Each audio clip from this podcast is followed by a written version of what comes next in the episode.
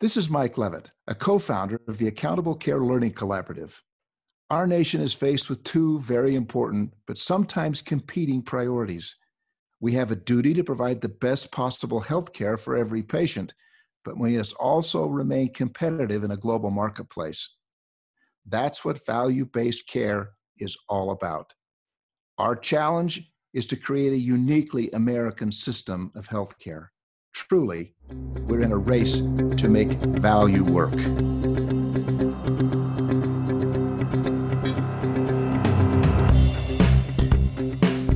Welcome to the Race to Value, a weekly podcast hosted by Dr. Eric Weaver and Daniel Chipping of the Accountable Care Learning Collaborative. The ACLC is a nonprofit organization focused on accelerating industry readiness for success in value. With its competency based framework for health value, the ACLC is working with healthcare organizations all over the country to create the workforce of tomorrow.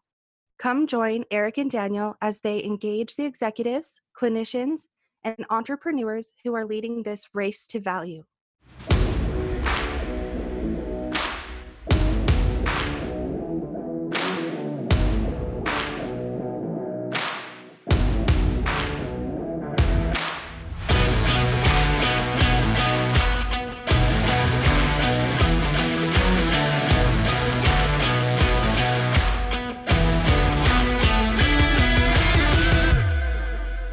Race to Value listeners, this month is Military Appreciation Month.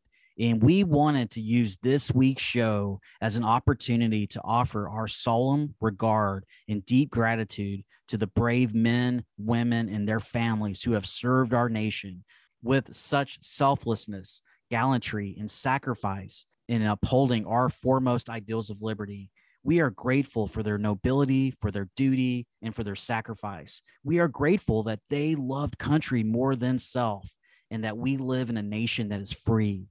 We are grateful that from our history mixed of struggle, prosperity, injustice, progress, perfection, and imperfection, there today is a greater potential to live a self determined life than ever before. We are grateful that our liberty and our pursuits of virtue equity, and happiness and value based care continue to be protected by those that now serve.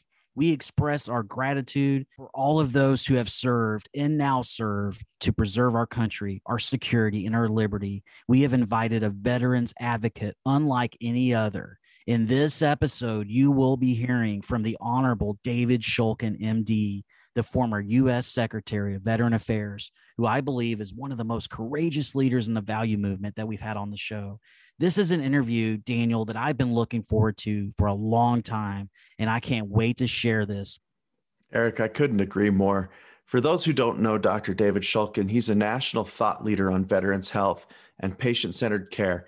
He's a physician and executive, a public servant, author, academic, and entrepreneur. After serving in several prominent leadership roles in the private sector, such as president and CEO of Beth Israel Health System, president of Morristown Medical Center and its ACO, Atlantic Accountable Care Organization, he was asked by President Obama to lead the nation's largest integrated healthcare system as Undersecretary for Veterans Affairs. A few years later, the United States Senate unanimously confirmed Dr. Shulkin as the U.S. Secretary of Veterans Affairs in a 100 to 0 vote making him the only cabinet nominee by President Trump to have unanimous consent. For those of you who don't know much about the VA, it's a behemoth of an agency. The Veterans Administration is the second largest federal agency with a budget of $273 billion. It has 377,000 employees and serves millions of veterans across 170 medical centers and over a thousand outpatient sites. Dr. David Shulkin had a call to serve our country to improve the health of our veterans. Let's go ahead and hear from him as he joins us in this race to value. Dr. Shulkin, it's such a great honor to have you on the Race to Value podcast. This month is Military Appreciation Month, and we really wanted to spend this time discussing your calling to serve our country to improve the health of veterans. Thanks so much for joining us on the show. I'm glad to be here. Dr. Shulkin, as we begin our conversation today, I thought we could talk about why the healthcare industry should look to the VA for innovation. The vast majority of listeners out there are in the private sector, health system CEOs, ACO executives, physicians. They're probably not aware of how innovative the VA really is. I mean, the VA brought us the first liver transplant, the invention of the cardiac defibrillator, the radio immunoassay. It was an early pioneer in hemodialysis. It provided us early work that led to the CAT scan. It showed us that we can use aspirin to prevent cardiac deaths, provided the first barcoded wristband for medications. It was a leader in the patient safety movement. And it's a leading example of how a health system can have a fully integrated longitudinal electronic health record for its patient population. I know you were called to serve as Undersecretary of Veteran Affairs for President Barack Obama at a time when you needed to transform the VA system and you were thinking going into the role, I'm going to learn a lot, but I, I already know a lot and from the private sector and I'm going to go ahead and turn things around. And what I understand is that you found out it was actually the opposite. Can you tell us what you learned early on in your tenure as undersecretary that led you to believe that the VA is actually an exemplar of innovation that we should look to from the private sector instead of the other way around. Also, as a health system that is entirely unconflicted with fee for service reimbursement, what can we learn from the VA as we look to build a more value based healthcare delivery system in the private sector that focuses more on patient centered care and population health?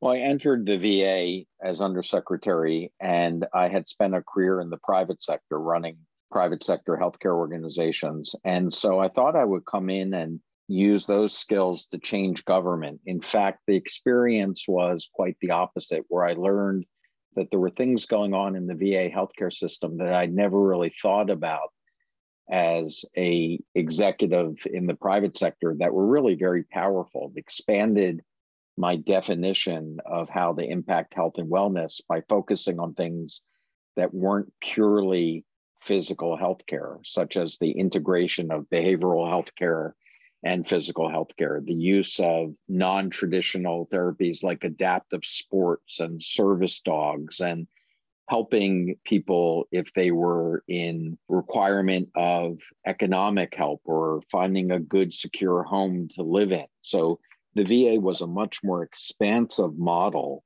of impacting a person's life than what I had experienced just being a physician or a healthcare executive. And so I learned such a great deal about it.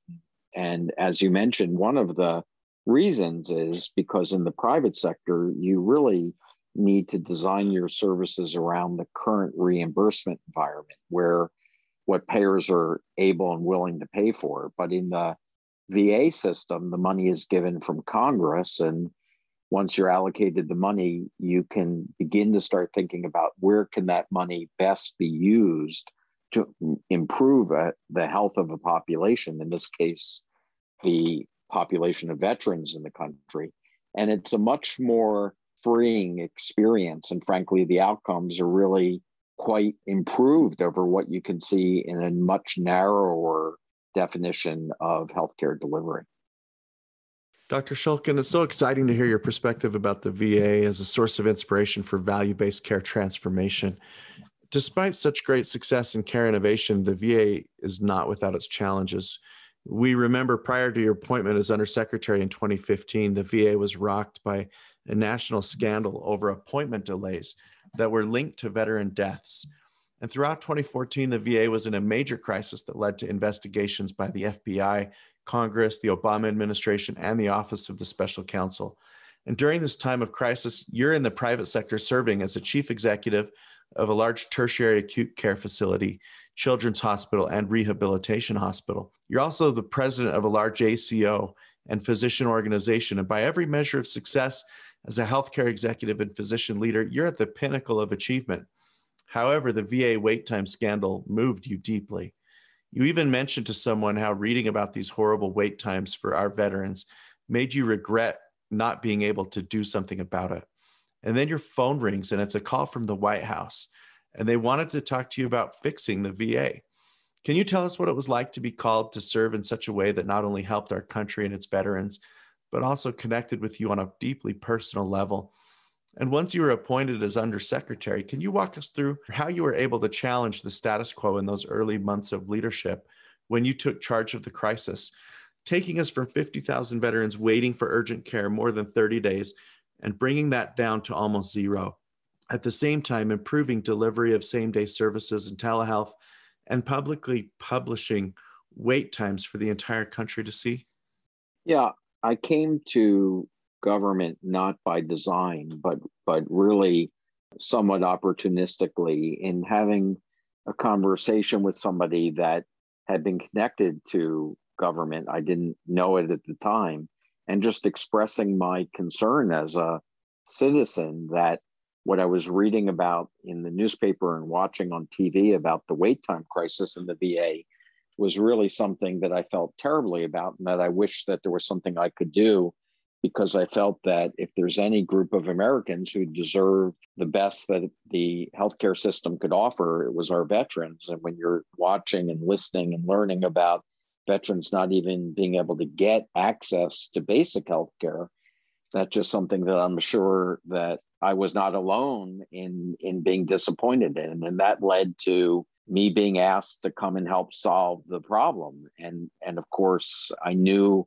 even though it was complicated to think about leaving my job and moving to Washington and joining government, I knew that I probably wouldn't say no because I just felt it was an obligation to help those who have sacrificed so much for our country. It was the least I could do is is try to help it if I felt that I had some skills that could help in that situation. When I got to VA, which required a, quite a long process because the undersecretary position requires Senate confirmation. So you have to go through an extensive vetting and confirmation process. But when I eventually got to government and took on the role as undersecretary, which is the person that leads the healthcare system for the Veterans Affairs uh, Department, I was faced with 57,000 veterans who are waiting for urgent medical care more than 30 days. And the job of a leader of any organization, I think, is to do three things. One is to ask the right questions of the organization to make sure that you have an understanding of what the current situation is. And I asked the questions that I thought were the right ones to be able to get to understand that the problem was 57,000 veterans waiting for urgent care.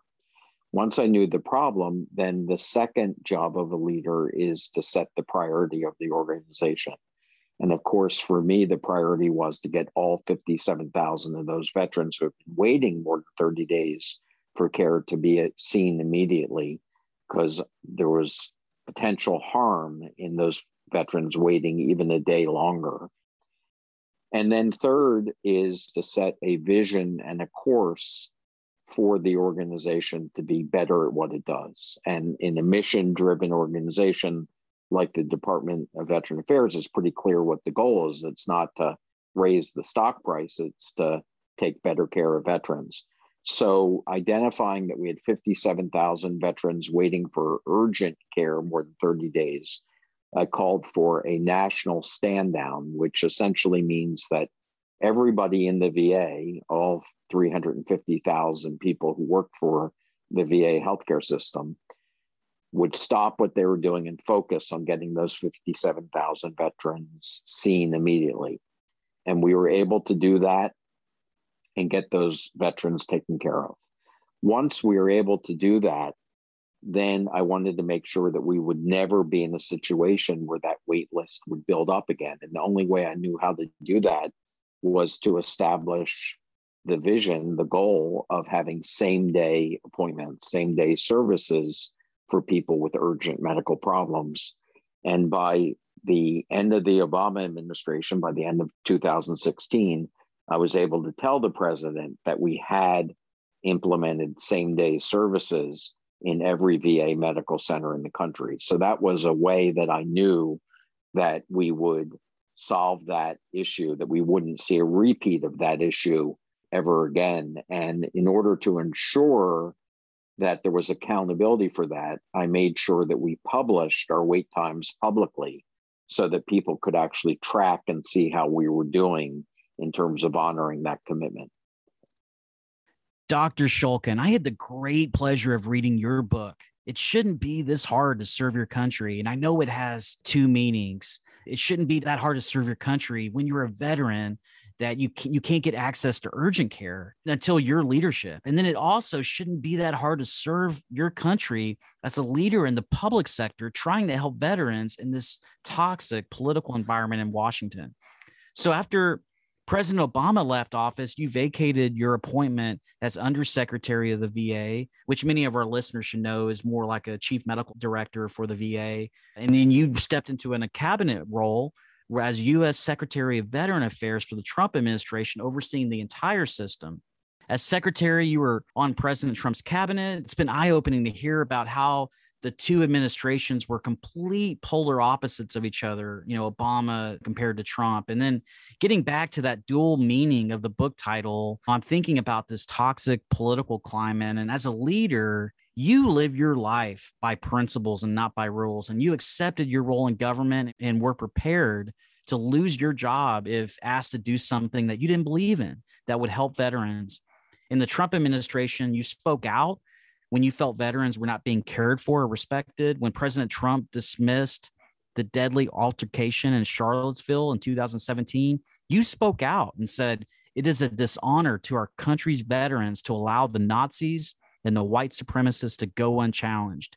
In 2018, you then decided to add three health conditions to the list of diseases eligible for Agent Orange benefits, and the White House challenged your authority on that. And then, as this last straw for you and the Trump administration, you challenged the issue of VA privatization because you believed it was aimed at rewarding select people and companies with profits and would ultimately undermine care for veterans. So, Dr. Shulkin, what was it like to find out that you were fired by President Trump when you read his Twitter feed? And then you were ultimately fired for standing up for what you believed in, protecting our country's veterans. Can you share what that was like? And then for those leaders out there listening to this interview who are hitting a brick wall, trying to innovate, for patient centeredness, health equity, and value based care, and they're facing opposition, what can they be thinking about how they can lead to challenge the status quo in this fee for service world? Yeah. And I left government writing a book called It Shouldn't Be This Hard to Serve Your Country. And it really did have two meanings to the title. The first is is that this is a book about how we can continue to make sure that we have a strong system of care for our veterans when they go off to serve their country and they come back and they need help. I do believe that the system should work much better than it currently does for them. And so I wrote a book that outlines a game plan, a framework for improving the system in the future so that a new leadership team who comes in doesn't have to start from a blank sheet of paper that they could see what I felt was working and what I felt should be continued. The second meaning of the book, it shouldn't be this hard to serve your country, was about my own personal experience of being in public service. And being in Washington these days is not an easy task. And I entered Washington really the way that the original framers of the Constitution meant it to be that private citizens should leave their jobs and go and serve in government and then go back into the private sector again, that this is a government of, of private citizens, not of politicians. And I didn't run for office. I had no political aspirations. I just wanted to come in and make a difference. And so entering an environment that was so partisan was often at times complex and actually personally painful, being subjected to the things that political environments put normal people through. And so I describe my personal story. But, you know, I think to summarize what I was trying to do, I was trying to stay true to my principles. And that was, was that I believe that it was important to strengthen the system and to improve the system of care for our veterans. And when I ran into people that were trying to implement political ideology, such as, you know, we don't believe government should be in the healthcare business or other political ideologies. I just didn't play along with those games and that that would annoy people. And so, you know, I was the only member when I stayed on in the Trump administration in the cabinet that had a Senate confirmation of 100 to zero because people knew that I wasn't playing partisan games. And ultimately, when you do that, you have to be willing to put your job on the line. That if there are people asking you to do things that violate what you believe in and violate your principles, you unfortunately have to be willing to take the consequences. And that means that you may have to leave your position. That's not the goal because you can't continue to do good and to help if you leave your position. But on the other hand, I don't think you can do good and help if you bend your principles to meet a political objective. So ultimately, there were forces in play that wanted to privatize the VA, and that means essentially turn it over to the private sector through a voucher system. And I just simply wasn't willing to do that. And ultimately, you know, the president fired me by tweet. That, of course, is something that I didn't expect. I didn't necessarily want, but I was willing to accept the consequences when you're serving as a political appointee in an, in an administration, as I did in both the Obama and the Trump administrations. You serve at the pleasure of the president. And so those are the rules that you knew that you were serving under. And, and that was something I was willing to live with the consequences. And, and often during my time, particularly in the Trump administration, I would speak out when I didn't believe that the decisions being made that impacted me were consistent with my principles. And so, on multiple occasions, I thought I might be fired, and ultimately, I was. And and my response to that was to try to continue to fight and advocate for veterans, even though I'm no longer in office. I continue to work with many veterans organizations. I continued to be active on the policy front because uh, I still strongly believe that much more can and should be done for our veterans. Dr. Shulkin, I have such profound admiration for you in speaking up for what you believe in, in your service to our veterans, even though it ultimately cost you your job. During your leadership in the private sector, your principles connected your values to your actions, and our country is better for it. Your service made a difference in the health of veterans, and you didn't have to compromise your principles to do that. But I can only imagine how it must have felt for you in the last year to be on the sideline, seeing the federal government struggle in its response to the pandemic. Although it's unquestionable that Operation Warp Speed was instrumental in the vaccine development process, there's a list of missteps that took place with the Trump administration's handling of the pandemic. A physician did not backfill your role on the cabinet. So one would think that you could have added an additional expert medical perspective to the White House Coronavirus Task Force. In any case, I'd like to ask you if you could share your thoughts on the pandemic and its impact on the future of healthcare. As we get through this pandemic, do you think COVID 19 will have created a more resilient American health system going forward? And what implications do you think COVID 19 will have on the movement to value based care in our country? It was a hard year for me to be sitting on the sideline during a pandemic when you're a healthcare leader and you've had a chance to see how government can have a positive impact.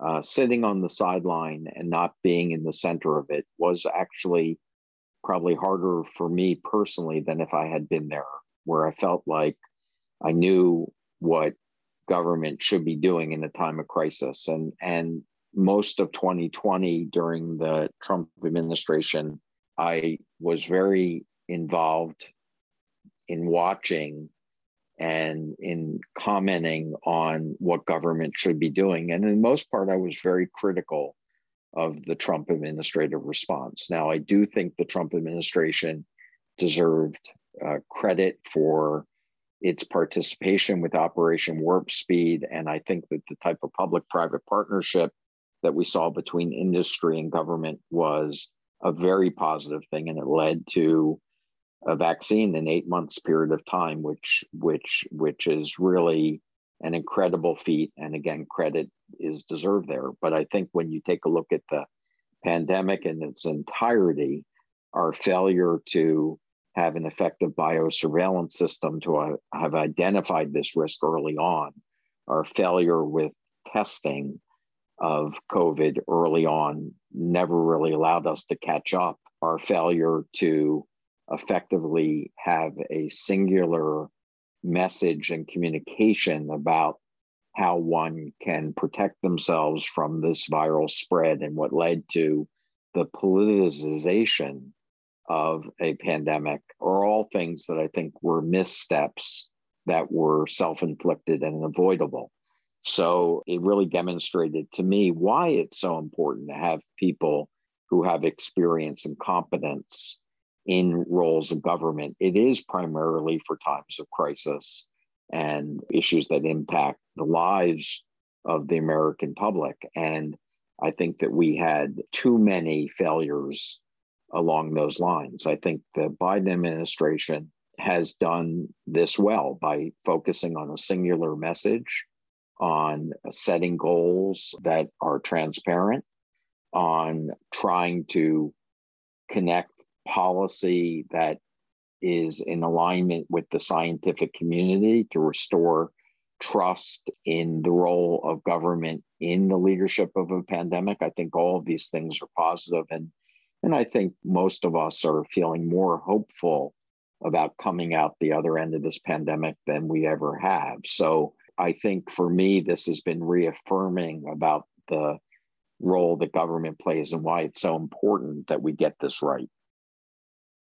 Dr. Shulkin, as our country moves towards a more patient centered, value based care model, I think we have a lot to learn from the VA. And as I understand, at the VA, you implemented what is called a whole health model of care and it's visualized by these three circles of having peers that help navigate patients and focusing on the well-being and then looking at the team of healthcare professionals and how they can support that whole health environment. That third circle is so important at the aclc we believe in empowerment of the workforce and i know one of the more controversial things that that you had done as secretary was looking at advanced practice nurses and and really allowing them to practice at the top of their license without uh, physician supervision, even in states where it would otherwise prohibit them from doing that. I mean, you had fierce opposition, 375,000 messages and phone calls, and heavy influence peddling from Washington lobbyists and members of Congress, and you stuck to your guns because you believe that whole person care requires an interdisciplinary team where everyone practices to the fullest extent of their scope and license. So, Dr. Shulkin, I just wanted you to speak generally to this whole health model. Can you, you know, just discuss, you know, what that is and, you know, what can the civilian healthcare system learn from this model as it transitions to value based care? Yeah, the whole health system of care in the VA, I think, is a very interesting model to understand, particularly for those in the private sector it really consists of an intersection of three models teaching patients, in this case veterans, how to care for themselves, giving them a toolbox in which to participate as an active member of their healthcare team. So, teaching them not only how to speak up on their desires and preferences and how they get healthcare, but teaching them certain skills like mindfulness, yoga, Tai Chi, other types of mindfulness skills to be able to improve their own health. The second feature of the whole health program is peer advocacy. And the VA actually trains peers, other veterans, to be able to work with veterans to help advocate for them and help navigate them through a complex healthcare journey.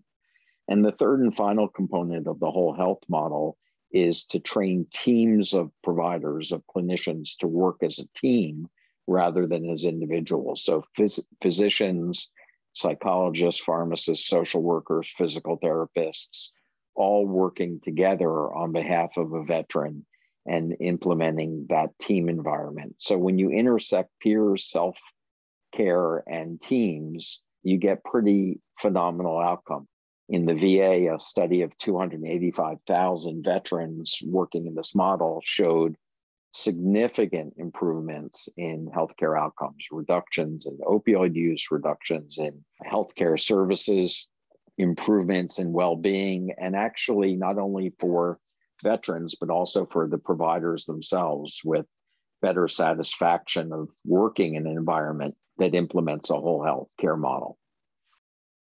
Dr. Shulkin, as you began your work in public sector, you had this powerful sharpen the saw moment when you really learned how to help patients best.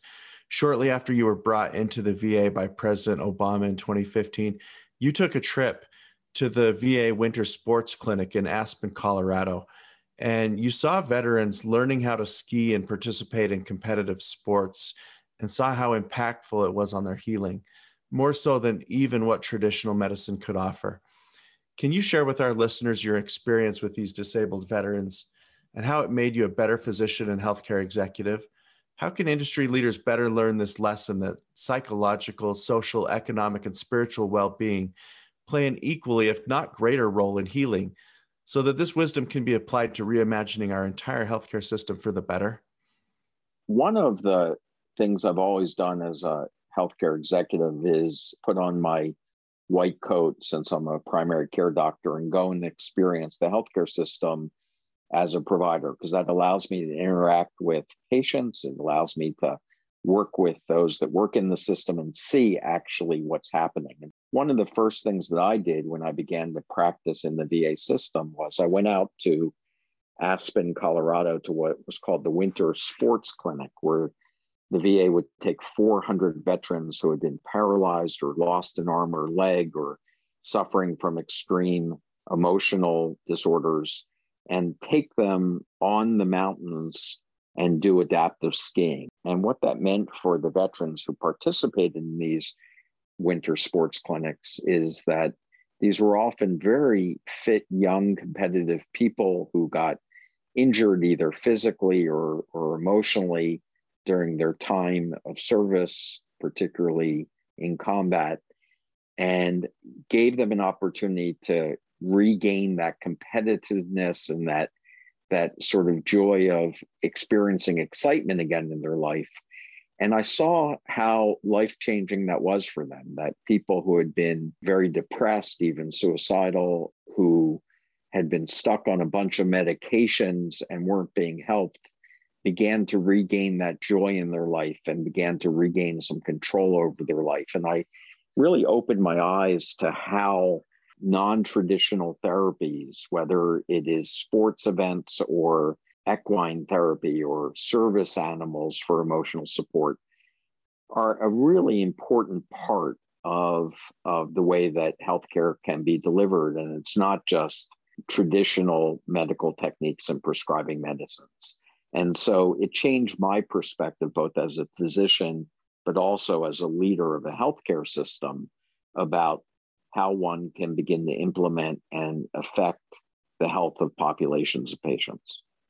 Dr. Shulkin, suicide is a critical concern for service member and veteran mental health and well being. The rate of suicide among active duty troops has steadily risen over the past seven years, with a high of 25.9 per 100,000 individuals before the additional stress of the COVID 19 pandemic. And this compares to an overall rate of suicide in the US for everyone, that's 13.9 per 100,000 individuals. The current data indicates that an average of 20 veterans die from suicide per day. And you wrote a blog about this a few weeks ago on shulkinblog.com that outlined key strategies utilized by the VA to address the suicide prevention. Can you speak to how the agency is focusing on veteran suicide as its top clinical priority in the VA system, how does behavioral health integrate into primary care? When I was secretary, I established as the top clinical priority for the Department of Veteran Affairs that prevention of suicide would be our top priority. With 20 veterans a day taking their life through a suicide, it really is a staggering number of people that we're losing every day. A lot of effort has gone into trying to prevent suicide, but it's been a very, very tough issue to make progress in. And so we focused a lot of our efforts, uh, whether it was using predictive analytics to identify people at risk, whether it was changing the approach towards the way that we treat underlying conditions like PTSD and depression and different mental health conditions like substance abuse or chronic pain or whether it was just simply reaching out to community organizations, churches, and not for profit groups, and veterans organizations, and local and state governments to all work together in a coordinated fashion to identify patients at risk and get them help. These were the efforts in the Department of Veteran Affairs. Now, one of the things we know from the data is that if we could get veterans connected with VA services, particularly behavioral health care services, that they had a much lower rate of suicide than those that did not get care in the VA and were out in the broader community where behavioral health care services are so fragmented and access to behavioral health care is often challenging. So the VA system itself is a very extraordinary system of behavioral health care. The primary tenet is that behavioral health care and physical or, or traditional primary care should be delivered together. So there's a cohabitation between behavioral health care and primary care where psychologists, psychiatrists, primary care doctors, advanced practice nurses work together in the same locations, work together as part of a single team. And that I think is a very effective model of behavioral healthcare delivery. And this sort of separation between behavioral healthcare and physical health is sort of a remnant of our insurance practices, but it certainly doesn't make clinical sense. They should be offered together in an integrated approach. And that's the way the VA does tackle the healthcare delivery by integrating behavioral healthcare and physical healthcare. Dr. Shulkin, I'd like you to comment on how we can make public service more doable in the country. Indeed, it shouldn't be that hard to serve your country but you've seen firsthand how toxic, chaotic, subversive the culture is in Washington. I mean, you're the best Secretary of Veteran Affairs that we've ever had, and you serve to uphold the Constitution, serve our veterans, stay true to the principles that you believe in. Despite your success and your proven loyalty to veterans, you were fired by tweet, all because you didn't have blind loyalty to the administration. Whole person healthcare for veterans should be a bipartisan issue. Value based healthcare that improves patient outcomes, lower costs, and improves patient experience should be a bipartisan issue.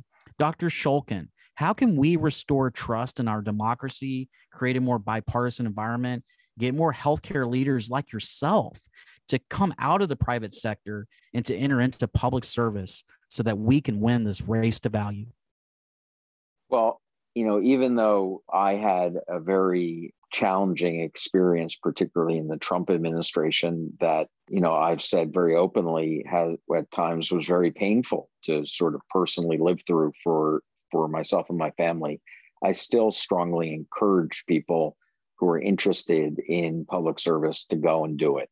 I think it's not only an obligation of being a citizen in this country, but I think it can be extremely impactful and rewarding.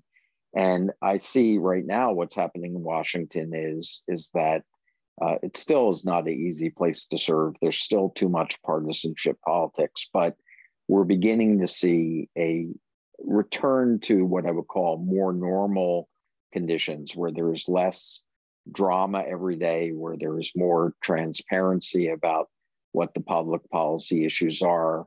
And I believe that we're headed in the right direction. And I think that we're seeing more people willing to raise their hands to go and serve in public service. And, you know, I think during the Trump administration, we saw somewhat of a brain drain. We saw a lot of career people and a lot of political people leaving the government. And, and I think that that constant churn of people is not good for public policy and it's not good for ensuring the continuity of government. But I think we're now seeing a renewed interest in people willing to step up and serve. And I think that's a very positive thing. And as I said, I would encourage people to consider spending time in public service. Do it with your eyes wide open. Make sure that you know what you're getting into, prepare for it.